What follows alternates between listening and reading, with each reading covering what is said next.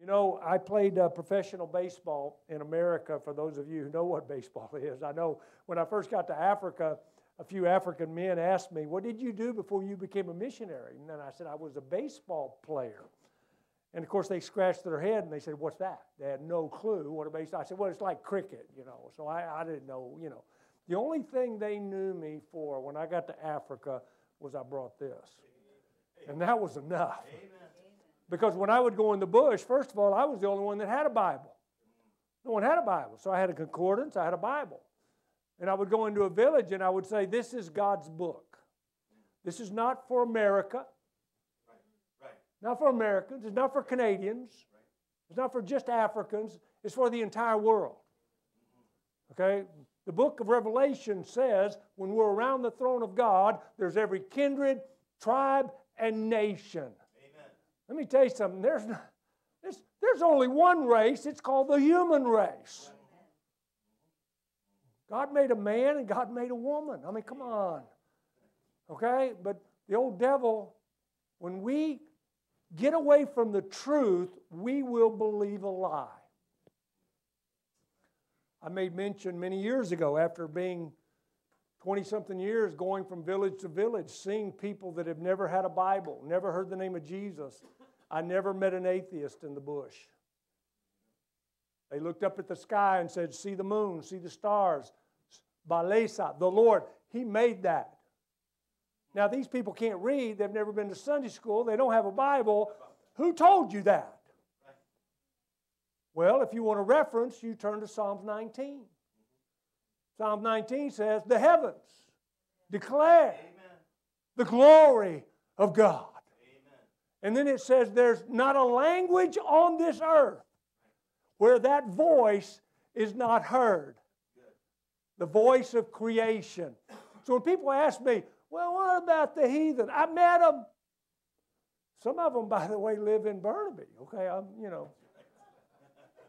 I cut somebody off kind of accidentally, and they didn't appreciate that today. So I'm sure they had a few choice words for me. I tried to apologize, but it was kind of difficult. But anyway, you know what I mean. I mean, the fact that creation has a voice.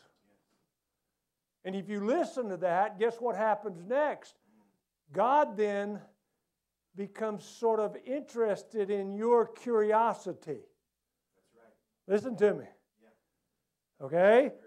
See, God is not obligated to reveal truth to you if you don't want it. And God reveals truth through creation, so they look up and they go, wow, there's got to be a God. I want to know Him. I'm driving through the bush there, and all of a sudden God moves on my heart to turn down this trail. I go into this village with this old man sitting underneath a tree. And after talking with him and introducing and all the introductions, he said he's been sitting in his village every day around noontime looking up at the sky and the clouds and saying, I believe that you created everything, but who are you? Now, he was praying that for 17 years. And then we show up. And we give him the gospel, and we go through the scriptures, and we go through creation, and we lead it. All of a sudden, he understands it. And all of a sudden, wow, he says, well, I've got things that are sort of against God, like my witchcraft and my crafts. And I said, well, go get them. So he went and got them, and he threw them in the fire, and he burned them. And he said, I've got no king, no master but Jesus. Amen. And God saved his soul when he called upon the name of the Lord that day. I've seen that over and over and over in Africa. So when people ask me that question, what about the heathen? I'm saying, let me tell you something. You're educated into being a fool. You're listening to the wrong crowd. You're listening to lies. And you know why you're listening to lies? Is because you have rejected the word. Jesus said in John 17:17, sanctify them through thy truth. Thy word is truth. Amen. That's what it is. When I first got saved, again, I wasn't a Baptist. I wasn't a Catholic. I was your basic boogerhead, man. But I wasn't a fool. I believed there was a God. I believed there was a heaven. I believed in goodness. I had by the way, another voice. It's called the voice of conscience. Adam and Eve ate that fruit, right? And they had the knowledge of good and evil. Well, my dad kind of instilled me what was good and what was not good. He told me to tell the truth. You're not supposed to lie. You're not supposed to steal. Okay? And so, again, that conscience. But then there's the voice of the canon, the C-A-N-O-N, the Word of God. So if you're listening to the voice of creation, there's a God, I want to know Him. If you're listening to the good part of your conscience, say, God, I want to know you. If you seek God, you'll find Him. I'm telling you. You got to knock. You got to ask. You got to seek. He says, seek Him with all your heart. What did Jesus say? Search the Scriptures. For in them ye think ye have eternal life, and they are they which testify of me. So what we did was we took the Scriptures about Jesus and we testified to those people about Christ. We lifted up the name of Jesus and He drew those people to Him. Amen. Amen. Because He said, if you'll lift Him up, if you'll praise me, hey, I'll do the rest. I can't save anybody. I can't speak 72 different languages. I mean, that's Zambia, Africa. But thank God the English is the national language. Hallelujah. So when I would lead somebody to the Lord, he may speak 5 different languages. One time I'm speaking in a village. I got 5 different tribes there. Brother Ben, I'm going, God, give me the gift of tongues, please. Just the real gift, okay? The one where everyone can hear me speak in their own language. I had 5 interrupters. You know how hard it is to preach with, you know, you're getting excited and you got to wait. And then you kind of forget where you are, and then you know. And then when we give the gospel, this is what is amazing, because I know it's not me. I mean, I'm fumbling, I'm doing the best I can, and then I present the gospel. And then each tribe, people are getting out and coming forward and being saved because of the gospel. Not because of me. It's because we present the gospel, and then God has to do His thing. Amen. Amen. Spirit of God has to convict. Right. I can't convict anybody. My job is just to give it out. Amen. That's my job. Give it out. And I've got to do that. So how do we approach the Word of God? Are there mistakes in it? Let me tell you something. When I first got saved, I didn't know. I didn't go to Bible school, okay? At that time, I was playing ball. I was a ball player. We played ball on Sundays, right, during the season. So I couldn't go to church. So anytime I had a day off or had a time, I went to a Catholic service. Because a couple of guys were Catholics. So, we were really early, and, I'm walking in there, and I don't know, but I know I'm saved. But as I go in there, something's telling me there's something not right here. Okay? Why? Because I'm seeking truth. I'm not seeking religion. I'm seeking truth. So all of a sudden, something speaks to my spirit and says, you need not be here. I said, okay. I didn't tell anybody. And I went to a Methodist church. Went to a Lutheran church. Again, God's Spirit telling me. And then I'm going, God, I'm kind of fed up here. I said, I've been seeking for truth. Will you just help me? I can't seem to find it. And I'm playing ball up in Rochester, New York, AAA ball for the Rochester Red Wings, and God brings me an obnoxious 14-year-old kid that just thinks I'm the best thing since sliced butter. You know what I mean? I mean, he just loves me. Comes to every ball game. Is there, Bobby, come on, come. Oh, I said, Pete, I got to practice. As soon as I'd get over there and see him, he said, come to my church. Wow. I said, what church do you go to? He said, First Bible Baptist Church. I said, look, when I get an off day, I'll come. And he's there the next day. Obnoxious. I said, Pete, I'm getting paid to practice. I got to practice, okay? I'll talk to you after the game. Well, I got to go home, go to sleep, because I got to go to school. He said, I got to talk now. I said, I can't talk now, Pete. And so, he just obnoxious. By the way, he's not 14 years old anymore. But he's still obnoxious. I just want you to know that. Becky and I were in Milford, Ohio with Dr. King. I was preaching for Dr. King there. And he lives in Cincinnati now. It was him and his wife. So they slipped in, and I knew it was. Oh, I said, wow, that obnoxious kid has grown up into an obnoxious adult. Amen. He's still inviting people to church. He's still telling people about Jesus. But anyway, I went to First Bible Baptist Church, and I heard the preacher preach. And he lifted this book up, and he said, if I ever, ever say anything against this, he said, you believe this book and get me out of here. I said, I like that. So every time he preached a message, I'd listen to his tapes. I'd get my notebook out, and I'd compare Scripture. And I couldn't find where he was wrong. And so I went, okay, this is where we're going to be. Becky can remember that when we decided we were going to be members at First Bible Baptist Church. And I'm so glad. Why? Because I wanted to know truth. And I was getting truth, and I was being fed. And then while I'm at First Bible Baptist Church, a guy comes up to me and says, Bobby, meet me at church at 11:30 on Monday night. Now, this is after I retired from baseball. I'm teaching in our Christian school. I'm 28 years of age. I'm teaching in our Christian school at First Bible Baptist Church. Okay? I'm teaching all day long, waking up around 5, reading my Bible, all that kind of stuff, going to work all day long. I'm coaching, okay, 3 sports. They've never had baseball in their Christian school.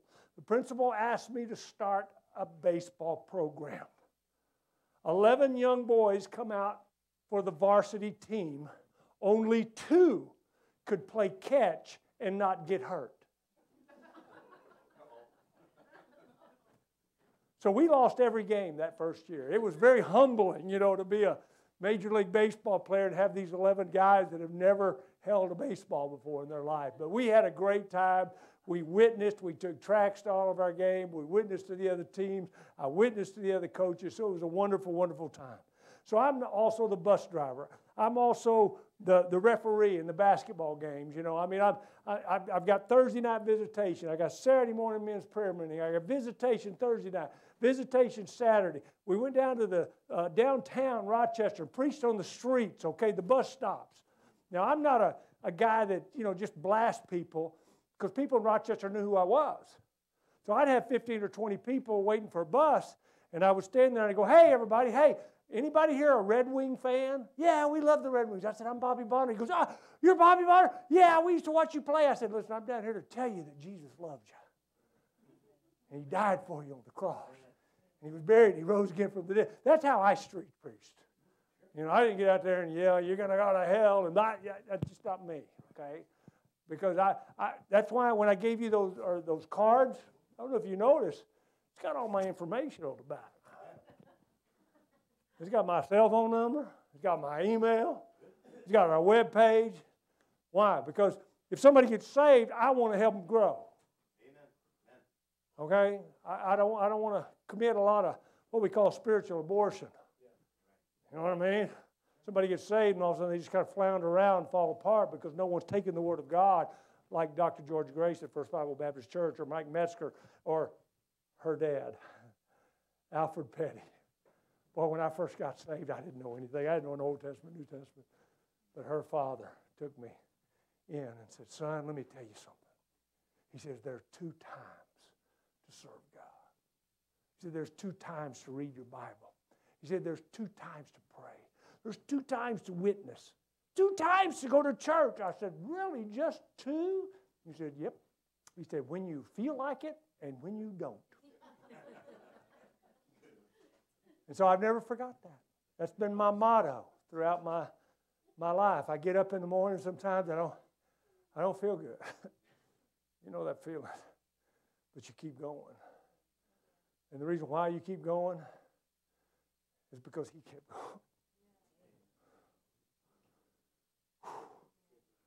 When you understand and really get it in your heart and mind what Christ did, whew, it's the love of Christ that constraineth us, that motivates us to do anything. He's worthy to be praised. There's 3 ground rules when it comes to the Word of God. And I know I'm preaching to the choir. I understand that. But the first ground rule is this. This Bible is a spiritual book. A lot of people say, "Oh, the Bible's so hard to read. I don't understand why I read." Why? You don't have the Spirit of God. It's a spiritual book, number one. Number two, we got an enemy.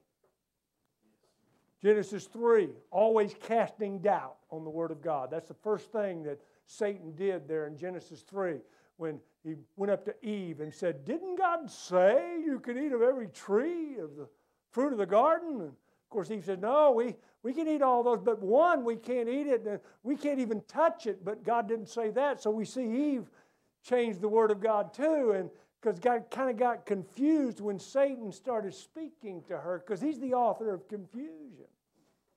He's also the one who deceives you.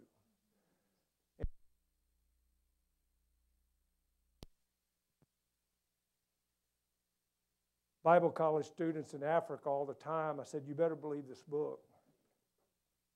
I said, "This is the only truth, real, absolute truth there is in this world. Your government's going to lie to you. People are going to lie to you. The devil's going to lie to you. But it's impossible for God to lie." And so the truth, again, we got an enemy. And then, people don't like this, the Bible is the final authority. It's final. As I would go into villages over there, and they would, again, some of the people were going to the witch doctor, but they were still going to church. And so I would challenge them. They said, "Well, you don't know our culture." I said, "This is your culture."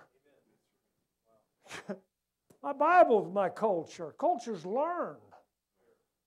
You know, you take an Asian or a Filipino or a Chinese or someone from the Middle East or an American or whatever the case may be as babies and raise them a certain way, that's what they're going to grow up. They're going to grow up in that culture.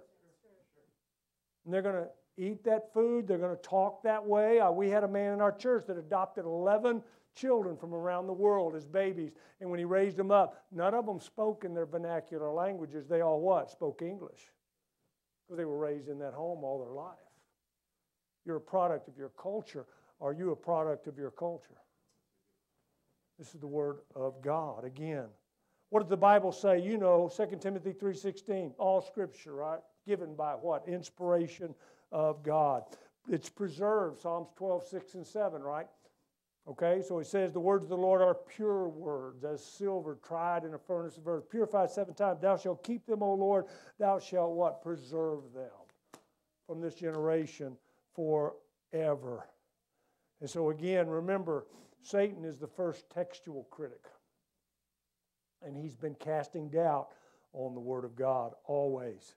Now, on that ground rule 3, where it says it's the final authority, it all has to do with our attitude towards this book, the attitude toward it.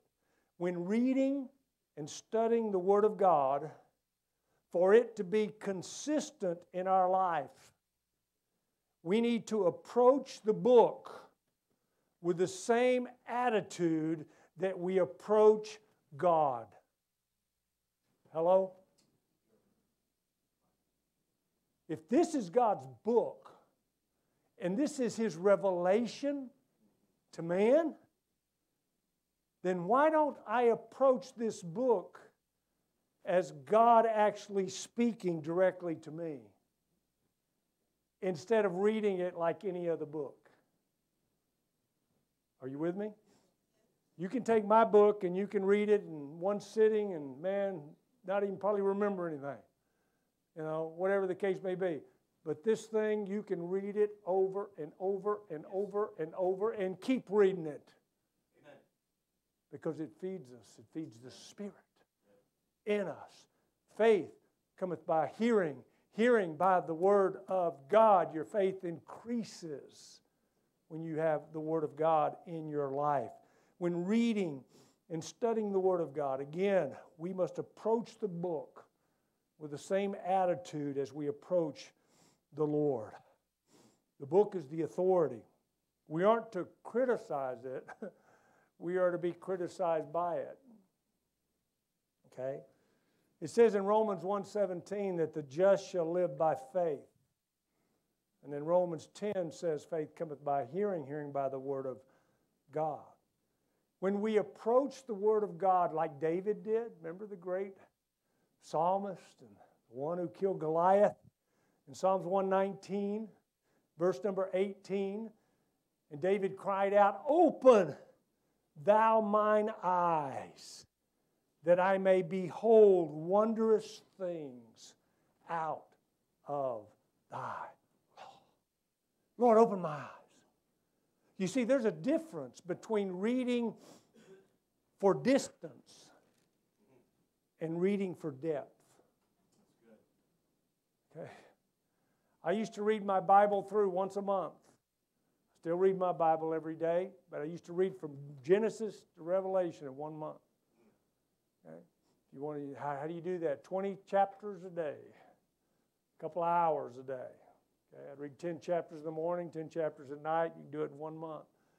But you know, when I got through with that 1 month, I really didn't capture personally what God was trying to show me until I slowed down. And I realized, wait a minute, if this is God speaking, then I need to respond to what I hear. Okay? Revelation demands a response. Every time in the Word of God where God spoke, man responded. God spoke to Adam, Adam responded. God spoke to Moses, Moses responded. God spoke to the prophets responded.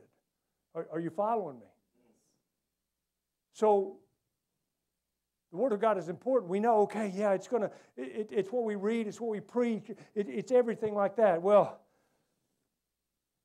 what does it say in Acts 6:4? We will give ourselves continually to what? To prayer and to the Word. Okay? Again, there's a difference between seeking the hands of God and seeking the face of God. Okay? Now let's think about that for a minute. Turn in your Bibles, if you would, to Luke chapter number 11. Luke chapter 11, verse 1.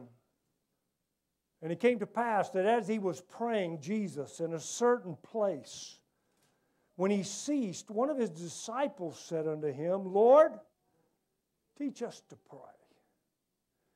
That disciple didn't ask, "Lord, teach me to preach. Teach me all about your word, God. Show me wonderful things from thy word, Lord. Hey, teach me how to heal. Right. Teach me how to use your power." He said, "Teach me how to pray. Teach us to pray." Woo! This is not a problem for today's church. This goes all the way back to the beginning of the church and the problems with the church throughout ages. You know, one of my favorite writers besides the Holy Spirit is Andrew Murray. I love Andrew Murray's writings. Now, I know that he may be a little different, but I love his writings. Why? He had a relationship with God. So I loved his reading. So he was a pastor missionary in South Africa in the 1800s, okay?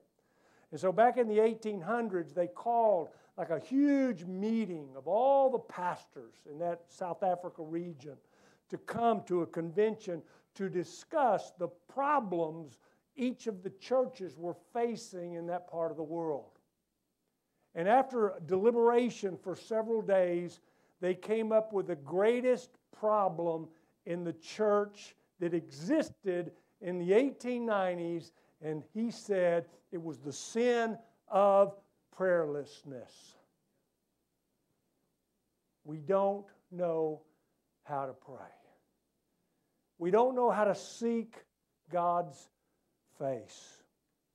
Turn with me to the book of Psalms. To the book of Psalms, chapter number, I think it's 27. Yes, chapter 27, a psalm of David. Look at verse 4. One thing have I desired of the Lord that I will, notice, what does it say? Seek after. That I may dwell in the house of the Lord all the days of my life, to behold the beauty of the Lord and to inquire in His temple. Now, David was not talking about, he was talking about that physical temple, you know, where they would go and they would praise God and they would worship God. You know, in 1 Corinthians 6, verse 19 and 20, the New Testament, the Bible for the church, right? Paul wrote, he said, your body is the temple of God, and God lives in you. Oh, one thing I desire, oh God, is for you to be in this temple, for you to be here, and I can talk, and we can commune, and we can have a relationship. Let me tell you something. There's two purposes of prayer. Two, just two. One purpose is so that we can develop a love relationship with God Himself, with Jesus. Men don't like that. Men don't like, what do you mean a relationship? Yeah. You know, come on. Love is not a feeling, it's an act of your will. Come on. And I submit my will to His teaching, to what He wants me to do, because I want to be face to face with the Lord. I want to hear what the Spirit is saying indeed into the church. I want to hear what He's saying today. I want to have that relationship with Him. And the second purpose of prayer is to receive assignments. Hello. See, a lot of times, don't we pray like this? Lord, this is what I'm going to do. This is where I'm going to go. And Lord, I want you to bless it, okay? And you're not even there yet. And what you're doing is you're walking by sight and not by faith. You're not getting your assignments from God. So we have to approach this book as Bible believers. This is God's mind, heart, will. This is for us today. And we have to understand it's the revelation of God speaking to us. So as I read just one verse, I need to kind of maybe meditate upon that for a second and see what God is saying to me. One thing have I desired of the Lord that I will seek after. What are we seeking after? I just want Him.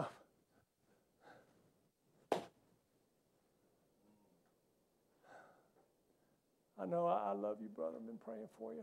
I've been through some physical things, too.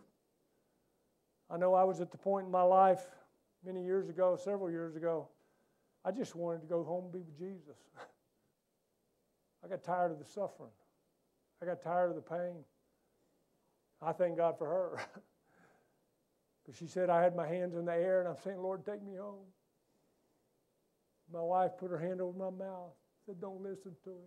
He's delirious.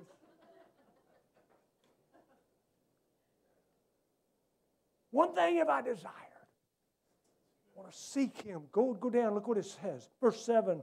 Hear, O Lord, when I cry with my voice. Have mercy also upon me and answer me. Oh, God, answer me. Please, oh, God, as I talk to you, give me an answer. Give me some assurance from your word. And then look what He says. When thou saidest, seek ye my what? My heart said unto thee, thy face, Lord, will I seek. Woo! All prayer should exist for the glory of God. When we limit ourselves to only seeking His hand, we may miss His face. When we approach prayer, I think we often ask, I like this, what am I going to talk to God about this hour? But the right question ought to be, what is God going to tell me in this hour? Because He's the one that gives me the revelation, and then I respond to it. You know, if we would ever learn to pray back the Word of God and the will of God to the one who wrote this thing. It's impossible to lie. We might even get some of the petitions that we desire of Him. Are you with me? Because sometimes I think we ask amiss, as John says.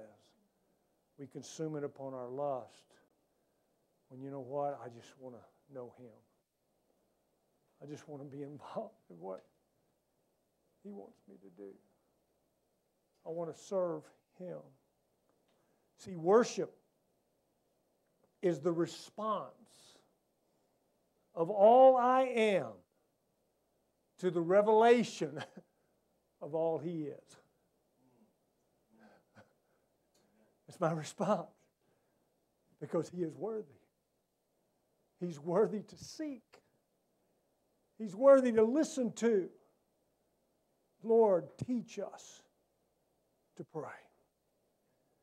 To say that the power and the potential of prayer is dynamic is an understatement.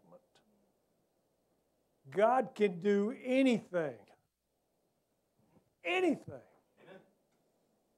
God can heal. God can bring people into your life that you never thought. I mean, the ministry in Africa, when I look at what happened, it wasn't me, it was God.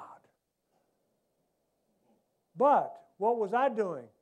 I was walking in His Word. That's what I was doing. I was just trying to be faithful, listening to Him and walking as He gives me light unto my path. And I'm walking, and all of a sudden the doors began to open. And all of a sudden we get into Zambia and the doors are closed. You've heard my text.